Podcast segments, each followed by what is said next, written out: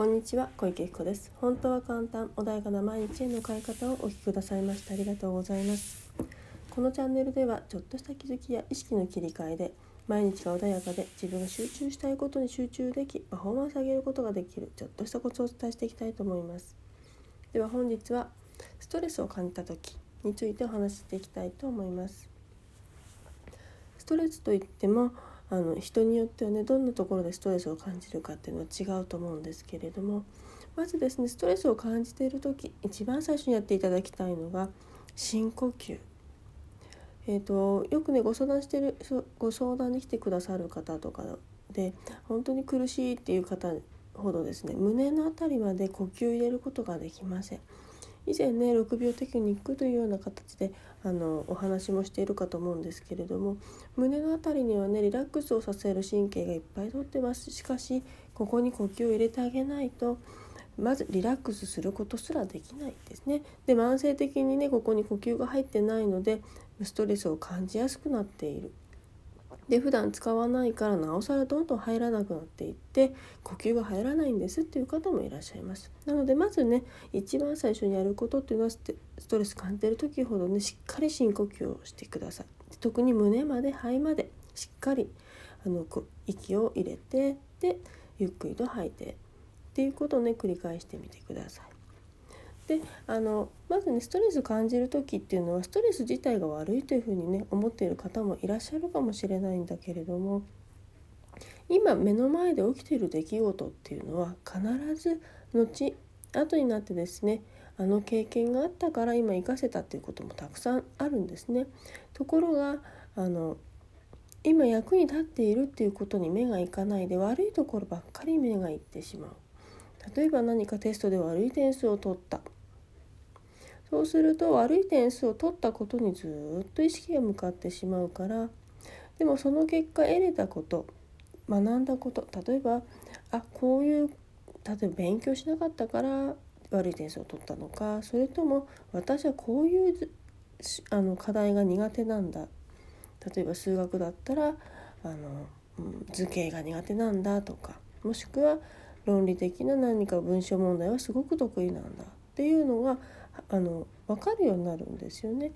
で自分が何をしたらうまくいくのか何をしたらうまくいかないのかっていうその結果だったりするのでまずそこにね自分の得意なところと不得意なところを見分けることができるんだよっていうことがある。であのそのもし得意なこともしくは得意じゃないこともしくは今後自分が目標としているものに対してそれがどう役に立つのか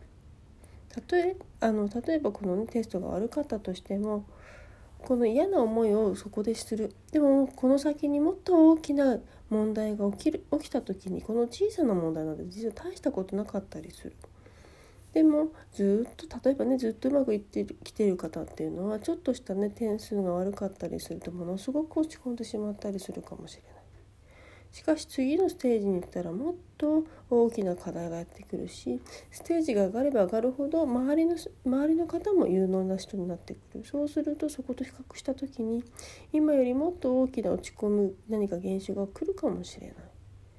だとしたら今この悪い点数というのは実はその時に備えての体制を整えるためのものだったりするかもしれないわけですよね。なんかもしかしたらその何かそこの乗り越えたものが次につながる大きなね役に自分の夢にか夢を叶えるための大きな役割を示しているのかもしれない。またはですねそこで嫌な点数を取った時になんで嫌な点数を取ったんだろうな嫌な点数を取った自分って何が嫌だったんだろう点数を取った悪い点数を取ったことが嫌なのか周りに何か言われることが嫌だったのかとかっていうふうに自分の感情を知るバロメーターになるんですね。自分自身がどこにいつも意識をしちゃってるのかっていう気づくポイントにもなるわけです特にね悪いこと起きたりとかストレス感じる感じてる時ほどネガティブな意識がどこに行ってるかっていうのを観察しやすいんですね。なのであの今感じてるストレスっていうのを決して次につながるものというふうに捉えることができれば今のストレスというのは悪いものは決してない反対にストレスのない状態で生きているといつも緩い状態でいると何かねあの緊張感がなくなってしまうとアンテナも張らなくなってしまうので何かあの大切なこととか次につながる気づきっていうものも見つけにくくなったりすることもあるかもしれない。なので今思っているそのストレスに対する自分のネガティブな感情っていうものをまず見てみて本当にそうなんだろうかこれにもし役に立つことがあるとしたらどんなことがあるんだろうか？っていうのをねちょっと聞いてみてほしいなと思います。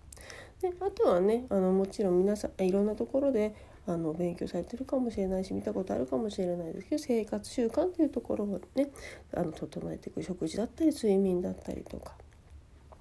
しかしねあのどんなにねあのいい生活しようと思ってもストレス溜まってる時っていうのは実はそういうことすらねあのできなかったりすることもあります。なのでまずは心を落ち着けるっていうことが一番最優先になってくるのかなと思いますけど、やはりね睡眠とってないあの変な食生活をしているとかっていうとねあとお水とってませんとか